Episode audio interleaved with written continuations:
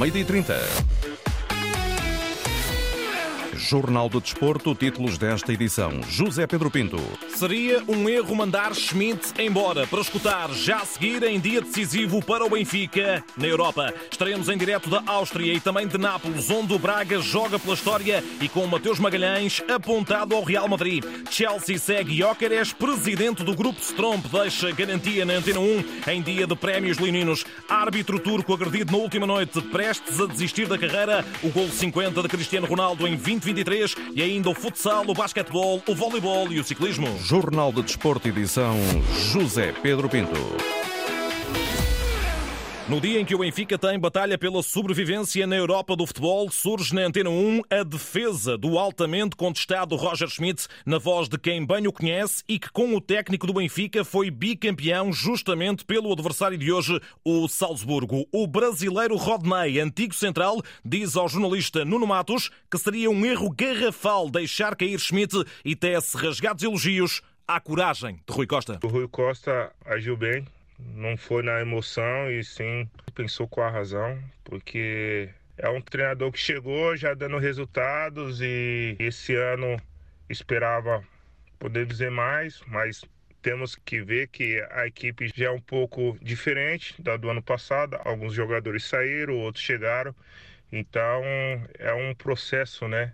Eu acho que seria um grande erro mandar o Roger Schmidt embora, porque é um, um treinador que tem muito para dar para a equipe. Tenho certeza que ele vai reverter essa situação. O paulistano Rodney, hoje à Antena um, recordando Schmidt como um treinador marcante na sua carreira. Minha época do Salzburgo foi uma, uma época muito boa. Tinha uma, uma grande equipe. O Roger, como treinador, foi maravilhoso. Um dos melhores que eu tive na, na minha carreira. E conseguimos obter grandes resultados e acredito que deixamos um, um grande legado no Salzburgo, principalmente na forma de jogar. Rodney, radicado em Salzburgo, olha para o encontro de mais logo, decisivo para um Benfica obrigado a vencer por dois golos de diferença para garantir o mal menor. Leia-se repescagem para a Liga Europa. Vai ser um, um grande jogo, né, novamente, como foi na Luz, onde o, o Red Bull se favoreceu do jogador a menos, colocou sua pressão, é, fez os seus dois gols no começo da, da partida e depois é, conseguiu administrar. Acredito que é possível, também o Benfica está fazendo os dois gols, mas não será uma tarefa fácil, ainda mais que o Red Bull conta com sua torcida e é uma equipe muito forte jogando dentro de casa. Rodney, na Antena um, entrevistado por Nuno Matos, enviado especial da Antena um à Áustria, que se junta a este jornal em direto de Salzburgo. Nuno, muito boa tarde. Schmidt volta a uma casa onde já foi feliz com o intuito de sair com um sorriso nos lábios, algo que não tem sido fácil no contexto recente e que voltará a ser difícil.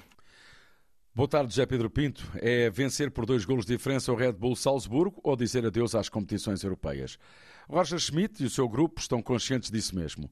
Ontem, em conferência de imprensa, Nico Tamendi dava a receita para o sucesso. O Benfica não pode cometer erros de um passado recente, não pode facilitar de forma alguma. Vai ter de ser uma equipa unida, solidária, focada e eficaz na hora de atirar à baliza. Confirmadas estão quatro baixas nas águias, desde logo o jovem central António Silva por castigo, a que se juntam Bernat, Bá e David Neres. Na construção do onze, algumas dúvidas. Como vai ser formada a linha defensiva dos encarnados? Morato ao meio ou à esquerda? Tomás Araújo vai ter uma oportunidade e Jurasek pode regressar à lateral esquerda ou será Orchnas a ser deslocado para lá, com João Vítor a ser aposta do lado direito? Dúvidas que só serão dissipadas logo mais quando o Benfica entrar em campo. Trubin, Orchnas, Otamendi, Morato e Jurasek, aqui abrem-se outras possibilidades. Depois João Neves, Coxu ou Florentino, Di Maria, Rafa, João Mário e Tankstead. No campeão austríaco, confirmadas estão as ausências de Nico Capaldo, Terzic e Kjergaard. Em dúvida está também o capitão Andreas Ulmer. A aposta de Gerhard Struber, na baliza Schlager, depois Dedic, Piatowski, Pavlovic e Guindou, Bidstrup, Gornat, Oscar Gluck e Susic, na frente Konate e Rocco Simic. A Red Bull Arena deve estar muito perto de encher. Vão estar trinta mil nas bancadas e alguns adeptos do Benfica conseguiram contornar essa proibição da UEFA. A reportagem da Antena um já se cruzou com alguns adeptos das Águias. Por aqui, nos últimos dias, já nevou, já choveu e já fez sol, mas está muito frio. São esperados dois graus à hora do encontro. Hoje, na Áustria, vai ter que ser um Benfica com ambição sem limites, à procura de uma grande noite europeia. Nuno Matos, que mais logo relata esse Salzburgo-Benfica a partir das oito da noite na Antena um, R D P África e R D P Internacional, partida com arbitragem do alemão Daniel Siebert. À mesma hora, no grupo dos encarnados, Inter-Real Sociedade, para decidir quem passa aos oitavos em primeiro lugar. O Braga está em Nápoles, onde um triunfo por dois golos garante histórica passagem aos oitavos de final, ou então um empate garantirá a transição para a Liga Europa. Mas das últimas horas surgem indicadores de que o Real Madrid pode avançar para a contratação de Matheus Magalhães já em janeiro. Na Antena um, o ex-diretor-geral do Braga, Rui Casaca, após muitos anos a trabalhar com o Mineiro, não acredita que os rumores subam à cabeça do guardião e avança com uma revelação sobre o passado recente de Matheus. É um excelente guarda-redes, é um dos melhores guarda-redes da Liga Portuguesa nesta altura. Sabe-se que ao longo destes últimos tempos o Matheus tem sido assediado por outros clubes, nomeadamente a Inglaterra. Eu sei por interpostas pessoas que houve uma possibilidade, inclusive, de ele poder ter ido para o Paris Saint-Germain, que é muito bom para ele, e isto, o ser desejado por um clube como o Real Madrid, a ser verdade, só lhe dá ainda mais, mais vontade e mais moral para poder estar bem, para poder estar estável e para estar num momento de forma bom. Entrevistado por Hugo Cadete e a torcer por fora, Casaca recorda que este Nápoles já não joga em ritmo de campeão italiano e acredita na glória minhota. Com o poder ofensivo que o Braga tem nesta altura, eu acredito que possa fazer os dois golos. Não sei se conseguirá ter equilíbrio depois para não sofrer. Nesta altura o Braga pode jogar por, por, por dois resultados um, e, e depois, sabendo que está num, numa posição em que o próprio empate uh, pode dar para seguir na Liga Europa, no final é um jogo que vai ter momentos que tem que ser muito bem pensados e, e que os jogadores vão ter que decidir muito daquilo que pode ser o futuro do clube. Mas eu acho que sim, acho que tem hipótese. Rui Casaca, ele que enquanto jogador estreou-se pelo Boa Vista em Nápoles frente a um tal de Maradona. O estádio completamente cheio. Sempre que ele tocava na bola, uh, o estádio parece que vinha abaixo.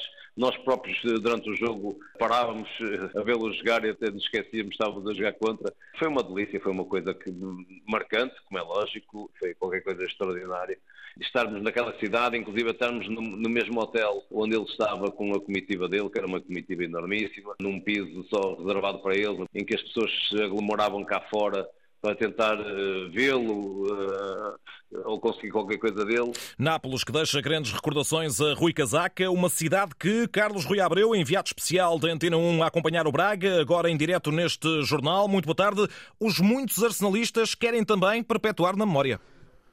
Boa tarde, Zé. Estou nesta altura no centro de Nápoles, no mítico quarteirão espanhol, onde se respira Nápoles, o clube, e Diego Armando Maradona por a todos os lados. É aqui também que já muitos adeptos do Sporting de Braga visitam este local a fazer horas para o jogo de logo mais diante da formação napolitana. É o caso do Ricardo Saraiva, que está aqui junto de mim, estamos em direto para a Antena um. Ricardo, vir a Nápoles, ver o Braga, era obrigatório passar neste local. Olá, boa tarde. É, é emocionante Um... ver-me o Braga nestas decisões e estou esperançado que vamos, vamos fazer um grande jogo logo, com dois golos, dois não, que nós sofremos sempre, um pelo menos, acho que vai ser um três a um sofrido no fim e, e contamos fazer a festa cá e levar para Braga os três pontos. Ontem Artur Jorge falava do orgulho do Braga em chegar à última jornada da fase de grupos a poder avançar uh, na prova. É isso também que sentem os adeptos, esse orgulho? Sem dúvida, sem dúvida, mais que, mais que, que tudo estamos a levar o nome de Portugal. Uh, acho que já não há os três grandes, agora são os quatro grandes e, e nós estamos no meio dessa luta e, e estamos aí para pa, pa dar uh, alegrias também aos adeptos portugueses, não só aos braquistas. E vir aqui a este santuário a céu aberto, este santuário de Dios, Diego Armando Maradona. É, é fabuloso, estava uh, com a expectativa maior, pensei que era uma coisa ainda mais... Uh, uh, uma coisa maior, mas, mas sem dúvida que tenho aqui um sentimento, estava a partilhar isso com os meus amigos ali, tenho um sentimento muito forte e... e uh, é realmente um, um deus para eles, é o Dios deles, realmente.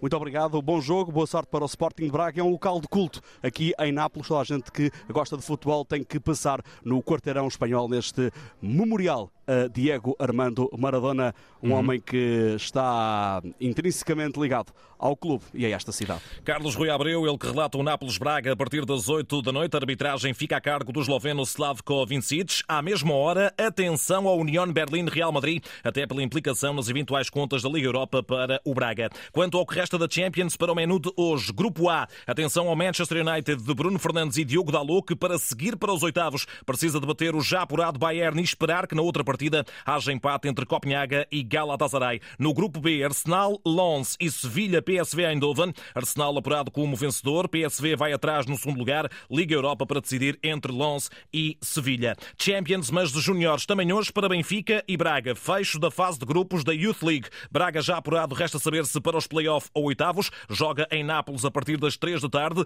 Já o Benfica tenta garantir play-off, jogando em Salzburgo já daqui a pouco, à uma e meia da tarde. Champions de séniores para o Futebol Clube do Porto só amanhã, com um cenário de empate frente ao Shakhtar Donetsk a ser suficiente para que se carimbe nova passagem à próxima fase. À uma da tarde, Sérgio Conceição e um jogador falam no Olival na projeção do encontro, direto Antena um com Vila Nova de Gaia e com o jornalista Ricardo Pinheiro, que vai acompanhar essa conferência de imprensa. E Ricardo, muito boa tarde, com a garantia de que Varela e Ivan Raimé estão aptos para ir a jogo.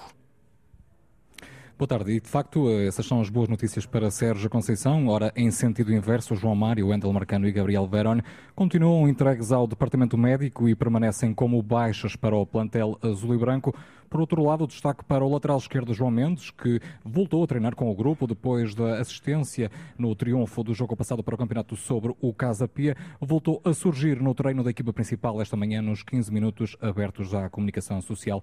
Um uh, treino ainda assim debaixo de uma enorme temporada, tempestade, muita chuva, condições adversas para a formação de Sérgio Conceição na preparação deste encontro. É esperado que o técnico uh, portista uh, confirme uh, a facilidade nas escolhas. escolhas. Desta vez as opções são alargadas. Pepe, que andou quase sempre em esforço e em dúvida na prova, agora tem tudo para ir a jogo. Também Zaidu deve estar disponível. O nigeriano não joga desde Barcelona, falhou o Famalicão, Estoril e Casa Pia. Tem sido poupado para ser utilizado num estádio do Dragão que uh, se espera ver cheio, uh, onde mais logo, uh, por volta das dezassete horas, ainda vazio. A formação ucraniana, com pátria ferida, podemos assim dizê-lo, vai fazer antevisão uh, e o treino de habituação ao relevado do palco da partida. Uma finalíssima é um cenário inevitável. Medir competências com, hum, tem como prémio, aliás, a continuidade na prova e cerca de dez milhões em caixa. Por isso, o estádio, hum, o estado de alerta merece todo o cuidado da equipa portuguesa, hum, que deve ser mensagem prioritária no discurso de antevisão ao jogo de Sérgio Conceição. Já daqui a pouco ele vai chegar aqui à sala do Olival. Ele e Alan Varela são os homens que vão lançar os dados deste encontro. Obrigado, Ricardo Pinheiro, em direto do Olival. Atenção Sporting, depois do Arsenal, também o Chelsea pensa em Victor Gyökeres já para janeiro. O goleador sueco está blindado com cláusula de cem milhões e é esse o valor, sem saldos, que a S A D Verde e Branca exige. Garante na Antena um Tito Arantes Fontes, presidente do Grupo Stromp, em dia de prémios leoninos, ele que deixa também uma motivação extra para convencer o nórdico a ficar em Alvalade. Nós esperamos que ninguém venha cá agora em janeiro bater essa cláusula, mas vamos ver, aliás, se o Gyökeres se entusiasmas com os prémios Stromp, de modo a que o queira receber no final do próximo ano, ou pelo menos queira ser candidato ao prémio no final do próximo ano, e aí a condição que esteja atlético, atleta, no caso futebolista, no Sporting Clube Portugal. Talvez se encante e talvez fique cá também para poder vir a usufruir de uma festa desta. Arantes Fontes, escutado há instantes por João Gomes Dias, confessa-se ainda ao lado de Frederico Varandas quanto às queixas da arbitragem de João Pinheiro em Guimarães e olha já para o clássico da próxima segunda-feira frente ao Futebol Clube do Porto. Eu subscrevo as críticas que o Presidente fez em relação à arbitragem do jogo Guimarães e, por outro lado, continuamos em primeiro lugar, porque temos uma grande equipe de futebol, estamos a jogar bom futebol, também jogámos em Guimarães bom futebol e, portanto, a nossa confiança na vitória no jogo da próxima segunda-feira com o Futebol Clube do Porto é total. É um jogo que nós vamos disputar e é um jogo para ganhar. Tito Arantes Fontes, cicerone da gala dos prémios Stromp, que esta noite, entre vários homenageados, vai distinguir outro jogador do Sporting que tem muito mercado. Falamos de Gonçalo Inácio. É, de facto, um jogador de primeiríssimo nível, internacional lá de Portugal, cobiçado por esta Europa fora, como sabemos, mas também, por outro lado, gostamos muito que ele esteja nos Sporting Clube Portugal, ainda bem que tem uma cláusula de rescisão que é, que é alta, é um produto de Alcochete, da academia, e é um grande atleta e uma grande, e uma grande pessoa. É um prémio muito conhecido para o Gonçalo Inácio. E o Sporting, que no meio da gala das distinções se trompe, prepara o cumprido de calendário na Liga Europa frente ao Sturm Graz na quinta-feira. Leões já com play-off garantidos, mas ainda privados de Fresneda e Saint-Just. Coates volta às opções de Ruben Amorim depois de cumprir castigo em Guimarães. Entretanto, a UEFA já divulgou o árbitro para esse Sporting Sturm Graz. Trata-se do escocês William Colum. A jornada treze da Liga fechou ontem com o Gil Vicente um, Moreirense um. Vítor Campelos, do lado dos galos, lamenta o segundo golo que nunca apareceu. Não tivemos a coragem de jogar e procurar o segundo golo logo no início da segunda parte e depois sofremos um empate. Podemos explicar isto por alguma ansiedade ou por, nesta altura, queremos ter mais pontos e por isso estávamos agarrados à vantagem. Um jogo diferente viu o técnico dos Cónegos, Rui Borges. Positivo é, justo, Q B. Continuamos na nossa caminhada com um ponto e ao longo de todo o jogo fomos melhores. O Gil penso que se agarrou um pouco ao resultado desde o minuto dois ou minuto três. Moreirense no sexto lugar, Gil no décimo quarto posto. Na segunda liga, dança de treinadores, Rui Ferreira deixa o Torriense e deve ser substituído por Manuel Tulipa, que saiu do Marítimo. Na Oliveirense, que perdeu Fábio Pereira justamente para os madeirenses, entra em ação Ricardo Schell. Na Turquia, o árbitro agredido de forma bárbara ontem pelo presidente do Ankara Gucu terá decidido encerrar a carreira. É a consequência que se segue na vida do internacional Halil Umut Meler, esmurrado por Faruk Koca e ameaçado de morte no final do empate com o Rizespor a uma bola, sendo que o governo turco decidiu suspender todo o futebol por tempo indeterminado. O presidente do Ankara Gucu e mais dois intervenientes na agressão ao juiz foram detidos e sucedem-se as reações do mundo desportivo, com a FIFA a condenar vivamente o incidente e a exigir medidas para que tal não volte a acontecer. Da Arábia Saudita vem ainda o golo cinquenta de Cristiano Ronaldo no presente ano civil,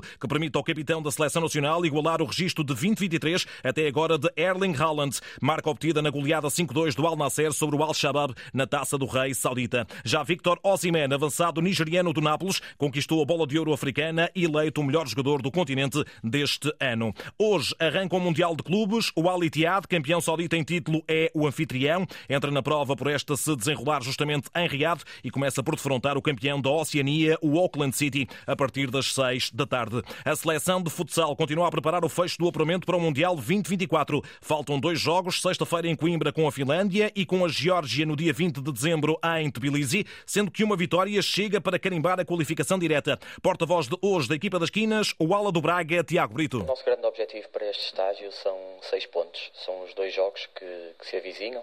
À imagem dos estágios eh, anteriores, queremos também concluir este estágio com mais duas vitórias e, claro, é uma consequência o apuramento para o Campeonato do Mundo. No basquetebol, o Futebol Clube do Porto tenta a segunda vitória na Taça da Europa, recebe o Bilbao Basket às oito da noite para a segunda fase de grupos. Confiança plena transmitida pelo base neerlandês dos Dragões, Charlon Clough. É mais um jogo contra uma boa equipa. É contra as grandes equipas que temos de limitar os nossos erros. É nisso que estamos concentrados. Estamos focados em nós, porque se jogarmos no nosso melhor, podemos competir com qualquer equipa, não interessa qual.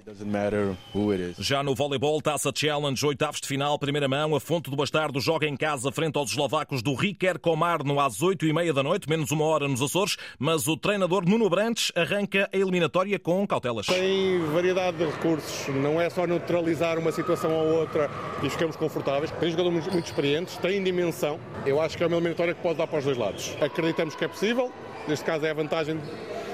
A desvantagem e vantagem para o adversário com o Golden Set de ser jogado na casa deles. No handball, hoje acerta-se calendário relativo à jornada quinze da Liga, com a recepção do Póvoa ao A B C a partir das oito da noite. E como nota final, fechamos com o ciclismo. Volta ao Algarve, que acaba de fechar o pelotão para a edição vinte vinte e três, com mais duas grandes equipas do World Tour, confirmadas Visma e Ineos. Jornal de Desporto, a edição foi de José Pedro Pinto. Pode sempre acompanhar a informação desportiva na net em desporto ponto r t p ponto p t.